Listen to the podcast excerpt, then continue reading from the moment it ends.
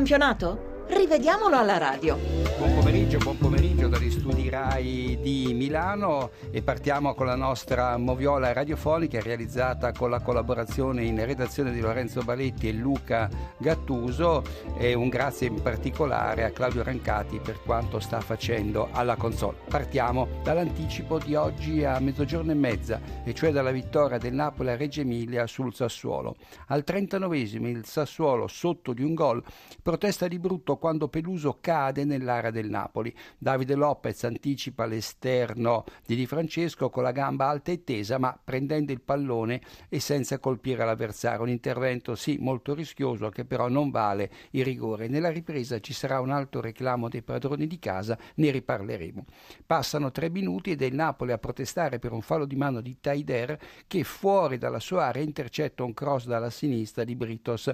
Il braccio del giocatore del Sassuolo si allarga, manca la punizione per il Napoli. A pochi secondi dalla fine del primo tempo Zazza controlla la palla aiutandosi con il braccio destro dentro l'area partenopea, poi entra in collisione con Koulibaly, ma a gioco fermo perché l'arbitro Peruzzo aveva già interrotto, direi giustamente, l'azione. Dopo sei minuti dall'inizio della ripresa la partita si scalda quando Taider e Gargano vengono alle mani apparentemente senza motivo. Il napoletano prende Taider per il collo e gli tira la maglia a gioco fermo l'ex nerazzurro reagisce con una spinta, Peruzzo e i compagni di squadra impiegano un minuto a dividere i due giocatori che se la cavano con il giallo, ma qui, caro Peruzzo, ci vuole il rosso. Il campo di gioco non può trasformarsi in un saloon. Al 55 il Sassuolo reclama nuovamente il rigore con Zaza, il secondo episodio di cui vi parlavamo. Eh, Zaza che però appare eh, che però appena dentro l'area del Napoli viene anticipato correttamente da Colibali. Il difensore azzurro prende il pallone poi finisce contro Zaza, spalla contro spalla. Niente di regolare, l'attaccante della nazionale protesta e viene giustamente ammonito.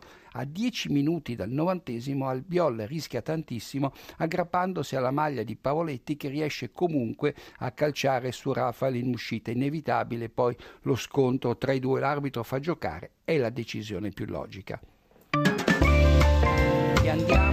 Cesena, dove la squadra di casa ha pareggiato con il Milan per 1-1, l'arbitro è guida di Torre Annunziata.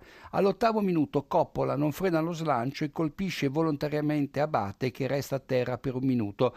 Manca il giallo che arriverà al diciottesimo per un altro duro intervento, questa volta su Menez.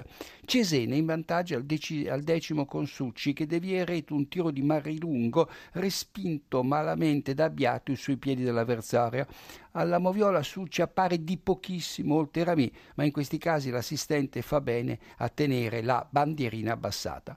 Due minuti più tardi, ancora sul punteggio di 1-0 per i romagnoli, Succi finisce a terra nell'area rossonera dopo una regolare spallata di Rami. Non è rigore.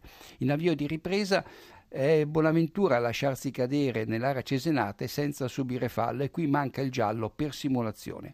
Al 68 la munizione arriva per De Jong per un fallo tattico su Brienza, ma lo stesso De Jong andava ammonito pochi minuti prima per un intervento simile su Coppola. Sul piano disciplinare Guida oggi pomeriggio a Cesena ha lasciato a desiderare prima su Coppola e poi con De Jong eh, perché i due andavano entrambi espulsi per somma di ammonizione.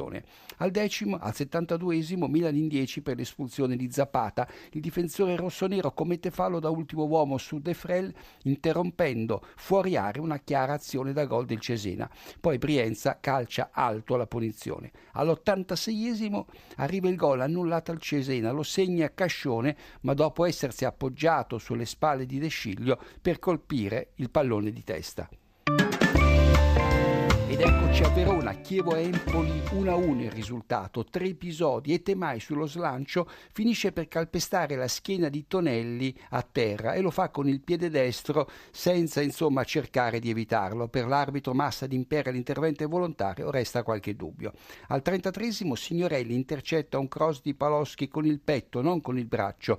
L'arbitro Massa fa giocare, giusto, non c'è rigore richiesto dal Chievo e infine nel giro di 60 secondi tra il 41 e il 42 siamo sempre nel primo tempo, Paloschi viene fermato per due volte in fuorigioco, inesistente il primo, dubbio il secondo andiamo alla goleada del Cagliari a San Siro sull'Inter con tripletta di Ekdal. La squadra di Zemera passa in vantaggio all'ottavo con Sau, sul lancio di Rossettini Nagatomo anticipa Cossu ma regala il pallone a Sau e così facendo sana la posizione di fuorigioco dell'attaccante sardo. A 10 minuti di distanza l'Inter pareggia con Osvaldo che partendo da posizione regolare lo tiene in gioco Rossettini, devia in rete una posizione calciata rapidamente da Palacio, Palacio che così prende in contropiede la difesa avversaria impreparata. È il terzo gol consecutivo della squadra nerazzurra su palla inattiva. Al 25 la svolta del match, Inter con un uomo in meno. Alla sua prima presenza da capitano Nagatomo si fa espellere per doppia munizione in due minuti e sempre per falli su Cossu, al 25 per una trattenuta, al 27 per un'entrata da dietro sull'avversario che si era già sbarazzato del pallone, quantomeno ingenuo il giapponese.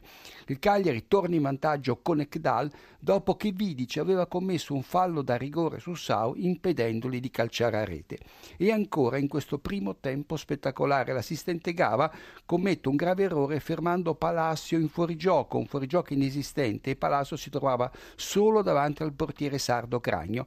Un minuto dopo, è la legge del calcio, e Kdal firma il 3-1 dopo un'azione straordinaria di Barbo. Al 41esimo il rigore a favore del Cagliari. Andanovic respinge il tiro dal dischetto di Cossu provocato da un evidente fallo di Vidic in scivolata su Sau. Sull'angolo seguente Ekdal firma il poker.